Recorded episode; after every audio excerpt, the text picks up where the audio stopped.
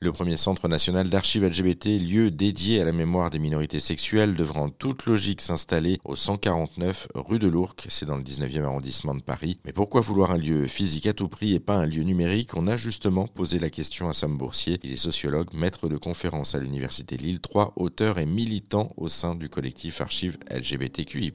Nous, notre projet, il y a le lieu physique et il y a le lieu numérique. Et en fait, souvent on imagine deux choses avec, euh, on va dire, la mythologie un petit peu du numérique et des archives. Dit, bon, il suffit de tout scanner. Bon, bah ouais, mais une fois qu'on a scanné, donc il n'y a pas besoin de lieu. On trouve tout sur Internet. Bah non, c'est pareil. D'abord, scanner en masse, ça coûte cher. Et imaginez que vos scans, bah voilà, si vous commencez à les aligner sur un site, personne ne va rien trouver. Donc, de nouveau, il y a la question de l'indexation. Et quand on a des archives numériques, c'est pas simplement qu'on les met comme ça sur, on fait du design numérique. Enfin, en plus, c'est pas que la question des archives euh, papier ou documents. Il y a comment numériser les objets, etc.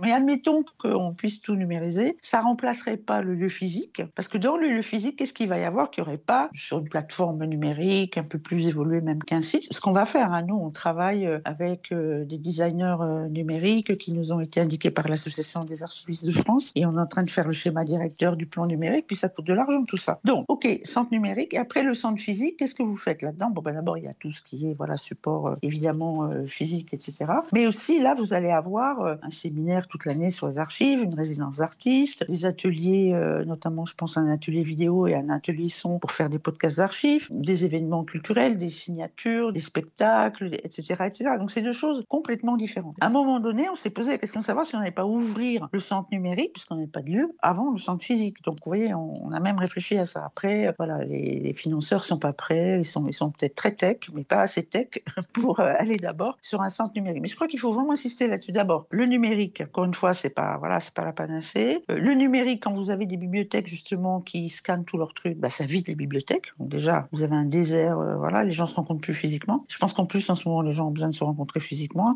et ce sera de plus en plus vrai. Donc en gros, il faut un centre physique et un centre numérique. Et d'ailleurs, euh, le centre numérique, ça se chiffre en milliers d'euros, hein, parce qu'il faut, il faut des gros serveurs, il faut des, des, personnes compétentes pour les gérer aussi. En plus, voilà, des archivistes qui sont rompus, on va dire, aux techniques numériques, etc. Donc voilà, il faut les deux. Les, les deux sont effectivement complémentaire. Un petit mot aujourd'hui, Sam, sur euh, les, archives, justement. Comment est-ce qu'elles sont traitées actuellement et, quel type d'archives vous allez euh, recenser une fois le centre ouvert Alors, nous, euh, pour l'instant, on n'a pas pu récolter énormément d'archives et on n'a pas lancé de collecte puisqu'on n'avait pas de lieu. Vous ne pouvez pas dire aux gens, écoutez, donnez-nous vos archives et puis après, vous ne pouvez pas les recevoir parce que ça prend de la place. Donc, on a, on a des fonds comme le fonds du Tango, qui était une institution donc dans le Marais, une boîte de nuit ouverte par Hervé Qui était anti-techno, etc. Donc, qui faisait beaucoup de spectacles, beaucoup de, enfin bon, toute une culture, voilà, de la nuit très intéressante. Et donc, nous ont donné leurs archives. On a les archives du Patchwork non, qui est euh, équivalent français du quilt américain, où vous avez des carreaux, carreaux de, tissu, donc qui sont euh, faits pour euh, la mémoire des, personnes mortes de SIDA, des proches, etc. Donc,